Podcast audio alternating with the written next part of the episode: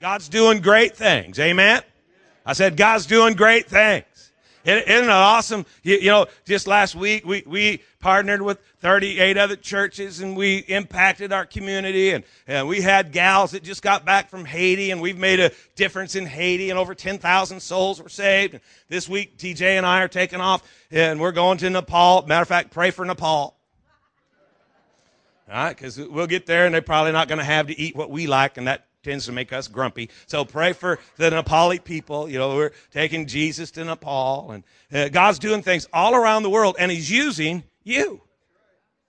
I think sometimes the enemy tries to convince you that you don't matter, that your life doesn't make a difference, that your participation nobody even notices. And the reality is, is that, that if the enemy could cause you to believe that you are insignificant, then, then you have a tendency to disengage.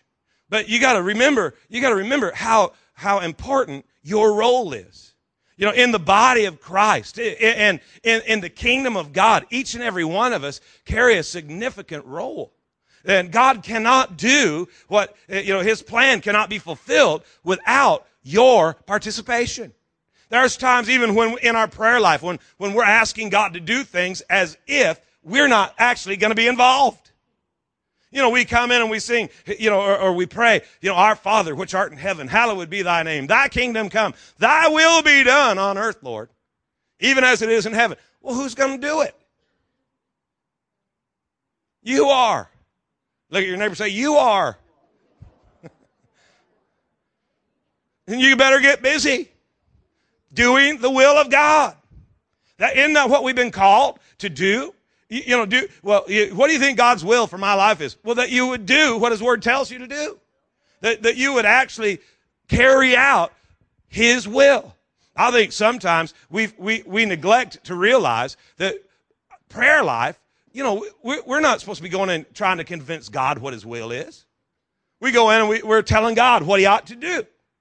You know, God, change my spouse and hurry, lest I kill them in their sleep you know, eh, eh, eh, and reach into the life of my children, Lord, because you've given me promises about my kids. So you, you better get them lined up because right now, you know, they're, they're, they're right on the edge.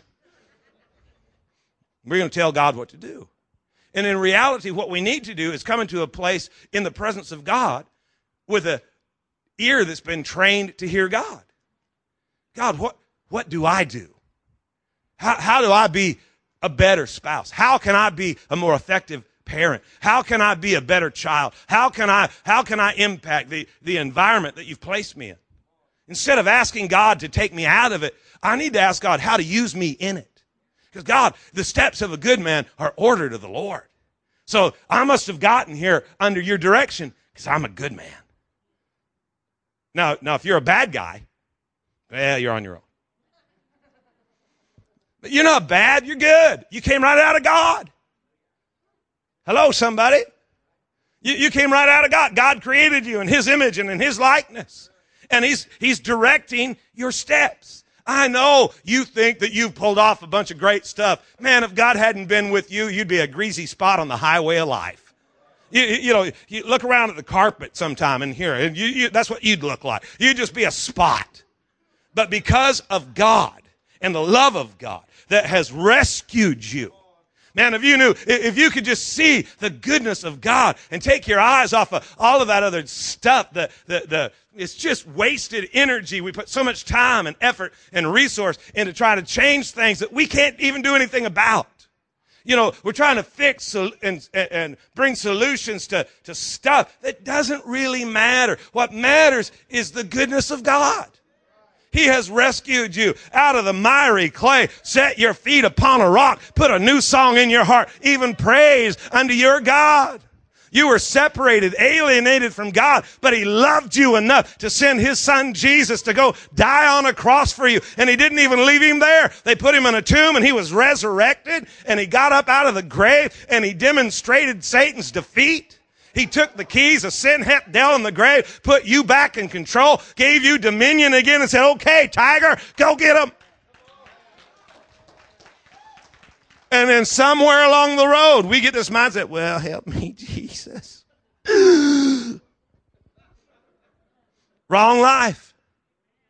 We, we just end up living the wrong life. You know, Jesus didn't come so you could fit in. He came so that you could stand out. Amen. Eternal life doesn't start when you're dead. It starts when you're born again. Start, it starts when that spirit comes alive inside of you. And the same power that raised Christ from the dead quickens your mortal body. Yeah, I know that we think that the power of Jesus, he, he just sent that so that we could be delivered from, from bad habits and so that he could, you know, kind of help us with nasty attitudes and he could teach us how to, how to increase so that we could, you know, have a, a you know, an enjoyable, more enjoyable life. And no, it goes way beyond that. Goes, I mean, all of those things are true. But if, but if you just settle for, for enough kindness to be deposited in you, that you can get along with your family. Come on. That's it? Well, we could have given you a drug for that. You just sit there and drool a little bit. We put up with you. Jesus came to ignite you with life so that you would carry it out into a world that's filled with suffering humanity, with people that have no hope and no clue. That they would look at your life and they'd see the goodness of God operating in you. No wonder the enemy doesn't want you to see it, because if you can't see it, surely people around you won't see it either. All they'll hear is the same stuff that they hear from people who don't know God. They'll hear the same story, the same complaint, and get the same result. Isn't it sad that people who have God in them, who are producing the same result as people who don't have a clue about God, and don't even realize their need of Him. That's the wrong life. We've been called to make a difference. We've been called to be vessels that are filled with God life. You're a glove that God wants to slip His hand into and reach into the lives of others. God wants to change the world through you, and you matter. I said, you matter. It makes a difference when you show up. Life gets better when you show up because you're carrying God. When, when, when, God's changing you and working in you and, and, and causing Christ to be formed in you. One of the scriptures in Galatians, it says, you know, uh, when, when you came out of Christ, is now you're going back to those same miserable forces that you served before God came, before you were known of God. Before you knew God and before He knew you, now you're going back to those same forces. What are the forces in life that are shaping your future? What are the forces in life? What are the forces in life that you're giving yourself to, that you are allowing to, to flow through your life? Is it a God force? Is it a God thing? You know, there, there's just different mentalities that we have. And sometimes the forces that are shaping our future are the wrong ones. We're so consumed with issues that they're just the wrong issues. We end up living life. It's just the wrong life. We're inhaling and exhaling and, and hoping to make it through the day. You know, help me, Jesus. Gloom, despair, and agony on me. I think it's so funny that you guys know those lines. I quote scripture, you don't finish them. Just saying. we want to live the right life. We want, I said, we want to live the right life. You know, even, even as a church, we can get so focused inwardly that we miss the whole point. You know, Jesus did not come to bring religion to the earth. He came to the most religious people on the face of the planet and they nailed him to a tree. They were religious people. He came to bring us relationship. He came to show us the way of life, the path of life. And on that path of life, God has a, a, definite plan for each and every one of us. And his plan is to continue to unfold in us and through us and among us. See, God did something for us so he could get something to us so he could do something in us, so he could do something among us. And it's a great thing. God has a great plan for your life. I said, God has a great plan for your life. Today, if, if your mind is consumed with problems and issues and troubles, what you need to do is learn to cast all your care upon the Lord. Said you need to learn to cast all your care upon the Lord. And in our society, that means you got to learn to cast all of everybody else's care on the Lord too. Because what we like to do is take our care and share it with as many as we can. And we, we listen to people who have cares like we do. And, and, and now, well, I'm not only carrying my cares, but now I'm carrying the cares of everybody I've ever met. And every time you go have a cup of coffee, you pick up a couple more cares. And pretty soon, you're so weighted down with life, you, you couldn't even move. And somewhere along the line, you got to muster the strength to look the devil eyeball to eyeball and tell him. There are not enough words in the English dictionary to describe to you how much I don't care. You, you, you just got to tell him. You, you just got to tell him, I'm done with that. I'm done with it. It's not that I don't care about, you know, stuff that Todd's going through, but we've got promises of God to stand on. See, it's not that my heart isn't, you know, knit to his heart or, or, or to your heart. It's just, no, the, the worry, I got to give that to Jesus because Matthew 6 33 says, Seek first the kingdom of God and his righteousness, his way of doing and being right. Then all these other things all the stuff that you're cared about. He said, I'll take care of that. It'll all be added to you. It, it's going to be okay. I'm, go, I'm going to, I'm going to live for you, through you, I'm going to take care of you. You got a promise from God. You don't have to worry. I think a lot of us, we've got that bumper sticker that says, uh, why pray when you can worry? It's time to peel that sucker off. Give that stuff to God and get on track with God's plan. See, when God's doing something, it's really smart to participate. I said, when God's doing something, it's just a genius move to say, count me in. It's kind of ironic. We try to do stuff and get God to involve himself. He's moving, we participate with him. I, I want us to look at a passage of scripture today it's found uh, in, the book of Luke in the 15th chapter. This chapter is often referred to as the lost chapter, not because nobody can find it, but because of the stories that are in there. It's the lost chapter, okay? Look at your neighbor and say, It's the lost chapter. I know you're going to be really excited because you're going to open your book and say, I found it. The lost chapter. Why? Because there's a story of the lost sheep, the story of the lost coin, the story of the lost son. We're praying for that. So you got the lost sheep, the lost coin, and the lost son. The lost sheep, the lost coin, the lost son. The sheep was lost naturally. The coin was lost accidentally. The son was lost willfully. But in every single case, the heart of the father was go get him. Today, it doesn't make any difference how you got lost, what you lost, whether it was naturally, whether it was accidentally, whether it was willfully. That's not the issue. The issue is that you have a father who wants to help you find it again, to get it back. To get it back. Today, we're just going to look at the sheep for just a moment, just the lost sheep. We're just going to look at that one, and, we'll read it. It says, Now the tax collectors and the notorious, especially wicked sinners, were coming near to hear Jesus bad folks were starting to hang around with Jesus. The wrong people were being drawn to Jesus. The notoriously wicked people. Sinners were coming. Look at verse 2. And the Pharisees and scribes kept muttering and indignantly complaining. The religious people had an issue with the people who were beginning to come to follow Christ. They had an issue because, see, the Pharisees, let me just tell you a little bit about the Pharisees. The Pharisees were focused on an outward and external manifestation. They were all about looking good in the eyes of other people. They loved things like ceremonial washings and fastings, long term and formal prayers. And oddly enough, they enjoyed giving to the poor as long as they could do it where everybody could see them.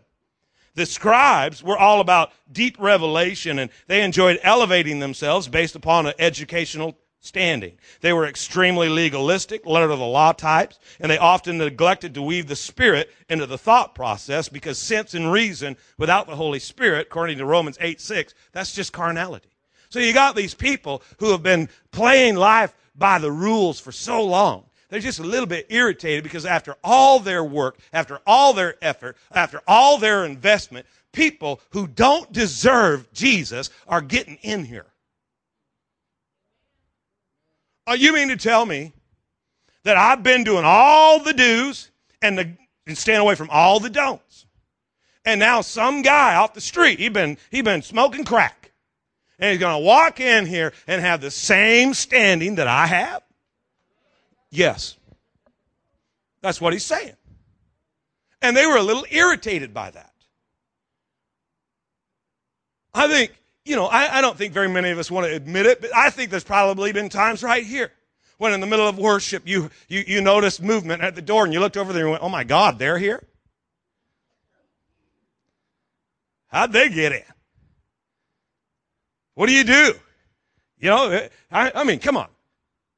That guy? I'm mad at that guy. That guy ripped me off. That guy stole from me. That guy, he, you know, he, he's wreaked havoc in my family. What, what, that guy? And Jesus was just, he, he, they could see what was coming. Man, we look good on the outside. We start hanging with the wrong people. That's going to change the whole dynamic of, of what's going on. We've worked hard. I've been in church all my life. And I got to tell you something that sometimes it's really easy to focus on the wrong stuff. We get our little rules and we get our little, the little stuff that we do and the games that we play and, and the things that, that matter to us, not necessarily to God, but they matter to us. And somebody comes in and, and, and, the boat begins to rock and, and we, we get a little bit nervous because you know what? We, we don't want to be known for the wrong thing. And jesus was taking a moment to refocus their focus. And he said look, look at verse 3 jesus tells him a story verse 4 he said what man of you which one of you guys if you had a hundred sheep and you lost one which one of you does not leave the 90 and 9 and go after the one until he finds it. He said, which one of you wouldn't go after the one? Go after the one. I want you to say that with me. Go after the one. Come on, say it. Go after the one. Look at your neighbor, make sure their lips are moving. Go after the one. One more time. Go after the one. I know you thought you were going to come to church today, sit in the back and drool. Now I'm going to make you talk. Now, I think one of the things that God wants us to remember is this mindset that it's our role to go after the one. We've been called of God. You know, we have a, we have a mission to find people who are far from God and walk them to a place where they're close to God, to help equip them and train them to live a life of victory with and for God. That's what we've been called to do.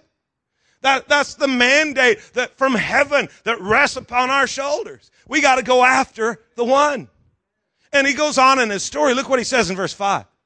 He said, And when you find it, you put it on your own shoulders, rejoicing. And you go back and you take it home and you call your friends and neighbors together and say, Rejoice with me because I've found my sheep. I found that which was lost. He, we throw a party. And Jesus is, is telling us, you know, he's saying, Look, guys, I'm glad you're here. But there are people who aren't.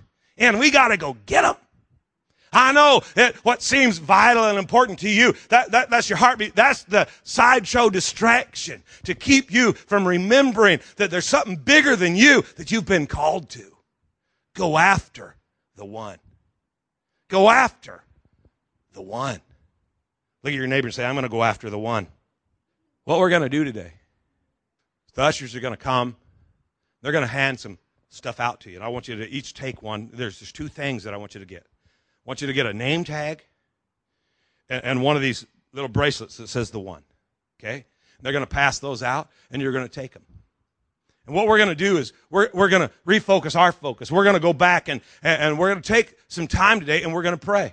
And when you get the name tag, just hang on to it. Put the bracelet on. If you don't want to wear the bracelet, put it someplace where you look at it every day. We've done this before. How many of you are here when we did the one the first time? You know, there, there's people, in the kingdom of God today that are in the kingdom of God because of the one. What we're going to do is we're going to ask God to give us one name. And, and, and, I challenge you not just to write down a name that you already know, you know, this person, you just, you know, you, you, you want them saved, but to pray and let God talk to you. You got to realize that God can speak into your life. He can, he can tell you who, who to go after. I know what you're thinking. What are, are you going to put a lot of reverb on the mic? You know, no. You're going to have a small, you know, voice, still small voice on the inside of you that's just going to impress you with somebody. It might be a coworker, might be a relative, it might be a neighbor, it might be just, I don't know, it could be anybody. But we're going to ask God who He wants us to focus on every day. Not so that they'll join the church, but so that they'll join the family of God. See, the Bible says, you know, that it is His will that all would be saved. God wants, God's heart is for everybody. I said God's heart is for everybody. God cares about people you and I don't care about. Come on, get real. When I leave here during the week and I got to turn left onto Clearwater and the traffic's really heavy, you know, I, and I'm really, you know, on an important mission, I'm going to Applebee's. And, and, and there's all those people out there. And where are they going? I don't care as long as they hurry. You know, I, I'm like one of the most impatient people. I just want to get there because I'm in the mood for wings or something. And, and, and, they don't matter to me in reality, but they matter to God. And, you know, some of the stories that we have, some of the testimonies that we could share right here in the house today of people, you know, lady came up to me one day. And the, the altar was full and there were people praying and it was the end of the service and there, God had really shown up and there were a lot of lives being changed. And she came up to me on the platform and tears were running down her face and she says, Pastor, can, can I, t- can, can I tell him? And I said, Can you tell who what? She said, she, she points and she's, there's this woman that's standing here being ministered to, and, and the woman's obviously, you know, really being touched by God. And she, she goes, That's my friend. Can I tell her? Can you tell her what? She's my one. When we did the one, I, I wrote her name down and I, and I, and I took the name tag and I put it on the bottom of the chair and she actually sat in that chair. She came in here today and sat in the chair and she got saved today. Can I tell her? Another brother told me that Sunday morning he had to leave right after service to go to work. And while we were praying, a name began to stir in his heart and he tried desperately to change God's mind. Ever done that? I've been there. I could relate. And uh, but God kept telling him this person's name, and didn't want to write this person's name down because this person drove him nuts. He couldn't imagine spending eternity with him. Finally, God was so adamant that he said his name, and, and in his mind, he said it's, it's like God spelled it out, spelled his name. And he said, and I kind of chuckled because God spelled his name wrong. He said, I know that because my time card's right under his. Every day when I get to work, I take my time card out and run it through the machine, and I put it back in there, and I look at that guy's name because I have to think about that guy every day as it is. And then God gives me that guy's name and tells me how to write his name. And it's funny because God writes his name wrong. Said so he finally he just caved in and wrote it down. Fine, put it on a sticker. Good luck with that one, Jesus. Went to work. First break goes into the break room. Who's in there? That guy. That guy says, Hey, what'd you do today? He says, So I just told him. I went to church today. My pastor made me pray. God gave me your name. I wrote it on a sticky note and stuck it on the bottom of my chair. I'm going to pray for you every day. And the guy said, Well, thanks. And he goes, Well, I didn't want to, I'll be honest. He said, But, and he just tell him, I, I, I didn't want to. He said, But you know what's really funny is God spelled your name wrong. He said, Well, really? How did God spell it? He spelled it. He goes, You know what's strange? He says, All the years I've worked out here, they've never spelled my name wrong. But God spelled it right. Hello? So many stories we can share with you. See, because here's the deal. So we have a promise in the Word of God. It says that if you ask anything according to my will, you know I hear you. And if you know I hear you, you know that I'll answer the request that you're making. So you got to understand that it's God's will that all would be saved. That all would be saved. So when God puts this name in your heart, you're already in agreement with God. You already know it's His will. So when you pray, you already know He hears you. And if you already know He hears you, then you already know He's going to do what He said He's going to do. He, he, you're getting into agreement with God. You're coming in and you're saying, okay, God, you put this person in my heart. And to be honest with you, it's probably not the person that I would pick, but because you've picked them, because they care, to, because they matter to you, they matter to me. Because you care, I'll care. And I'll just pray every day. And I, you know what? And I'm not asking you to pray for an hour. I'm asking you to go to God and just say, okay, God, John, you want him. I'm in agreement. Holy Spirit, sic him. And go on about your business. You know, don't, don't think that you got to go on and on and on. Jesus even told the guys when he was teaching them how to pray, he said, don't, don't be like the guys that think that because of their many words, they're going to be heard. They just keep heaping words upon words. You, you know, sometimes when we pray, we're not really praying to God. We're trying to get a message across to somebody at the table. Come on. I, I, I know, I know my patience level is, is with a, it's not even a capital P. It's just little. Okay. And, and, and there's so many times when people are praying and I'm thinking, hurry up. Just, uh, hurry up. Yeah, I, I get a, around a lot of my friends and I give them a bad time. I give them a bad time because they're, they're trying to give me three points in a poem and they're praying. Just, just, just pray. You know, just, just say, God, I agree with you. This person needs you. really bad. God's going to drop somebody into your spirit. And I really hope it's not who you think it is. I really hope that you have the ability to let God change your mind. So, what we're going to do, we're, we're just going to set a timer for about three minutes. We're going to get quiet, and I know that's hard in a Pentecostal church. We're going to get nervous. But I just want you to sit and think. Don't say anything. Just let God talk to you. And at the end of that time, I'll tell you, and we'll all write down some names, all right? You ready? Ready? Let's do it. Speak to us, Lord. Holy Spirit,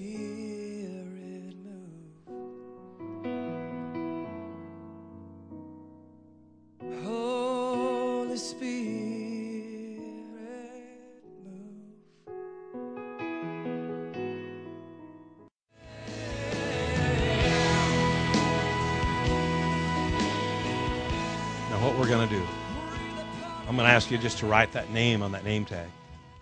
Just put it there, and we're going to pray over them, and then just going to have you take it off of that paper and reach under the chair, stick it right there. Because we're going to be coming through, and Wednesday nights, and even during the week, we're going to be praying over those names. We're again, we're not asking God to bring them to the garden. We're asking God to bring them to salvation knowledge. Uh, We, we really, you know, we really, it, it doesn't matter to, to us where they go to church. What matters to us is where they spend eternity.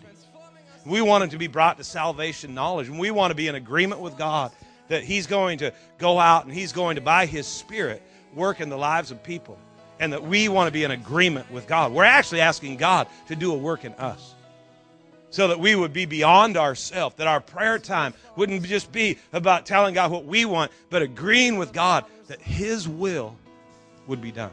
His Bible tells us, uh, you know, watch and pray. Watch and pray. I would that men would pray without ceasing. Over and over and over and over and over again. The Word of God tells us to pray. Why? Because God wants to answer prayer. God's heart is he strongly desires to answer prayer. So he's just trying to get us to learn how to get in agreement with God and to realize that these people matter. Last night, I got to tell you something. Last night, place was full and names were written down and things were stuck under the chair. And, and, and at the end we, we, we prayed over them and then we had an opportunity for people that were here that were separated from god to be connected to god to receive christ as their savior. And several hands went up. And i got to tell you something last night already one of the ones was already won. Isn't that awesome So right now, just just write that name down. You know, borrow somebody's pen. They, I think they gave you pens. Just write it down. Are you ready? Can we pray? Just right where you are. Just hold it. Father, we just lift these names to you right now. Father, we thank you that your heart is for the world. For God so loved the world that he sent his son, Jesus. And because of Jesus, we have been rescued out of the jaws of hell. Lord, you, you came and rescued us. And because of that, you've put life in us. You've put hope in us. You, we've got future in front of us. And today, God, our heart is to agree with you.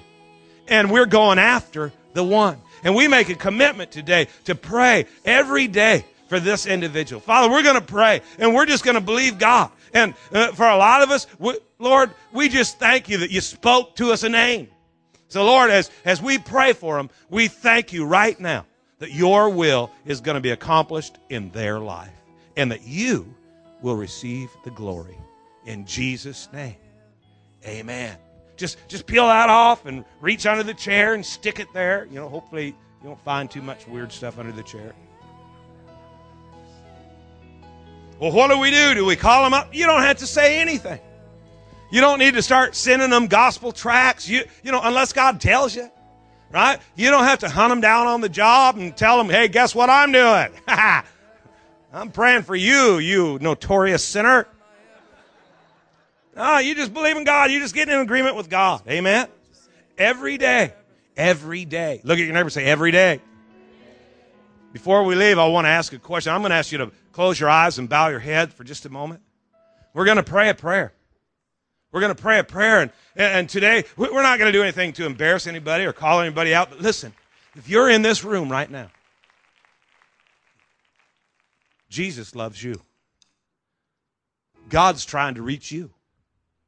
You don't have to leave here separated from God. You can leave here connected to God. If you're here right now and you say, you know what? I want, I want to make this prayer personal. I want to receive the love that God's trying to pour into my life. Today, I receive Jesus. If that's you, while no one's looking around, hold your hand up. Let me see it. Say, that's me. Thank you, ma'am. Anybody else? Just lift your hand up. Thank you, ma'am. Thank you, sir. Thank you, sir. It's awesome. Thank you. Anybody else? Yeah, that's me. I, I want the love of God. I, I, I want the life of God. Thank you, sir. That's awesome.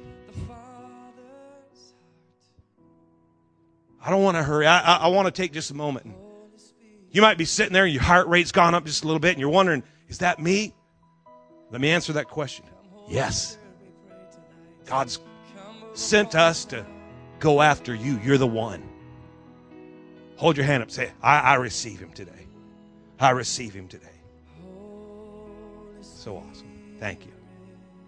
I want everybody in the room pray this with me. Say, Dear Heavenly Father, I know I need you. I need your love, your acceptance, your forgiveness. Come into my life. Change me from the inside out. Give me hope. Give me vision. Give me strength. I choose to live for you. Thank you for saving me. Thank you for setting me free. In Jesus' mighty name. Amen.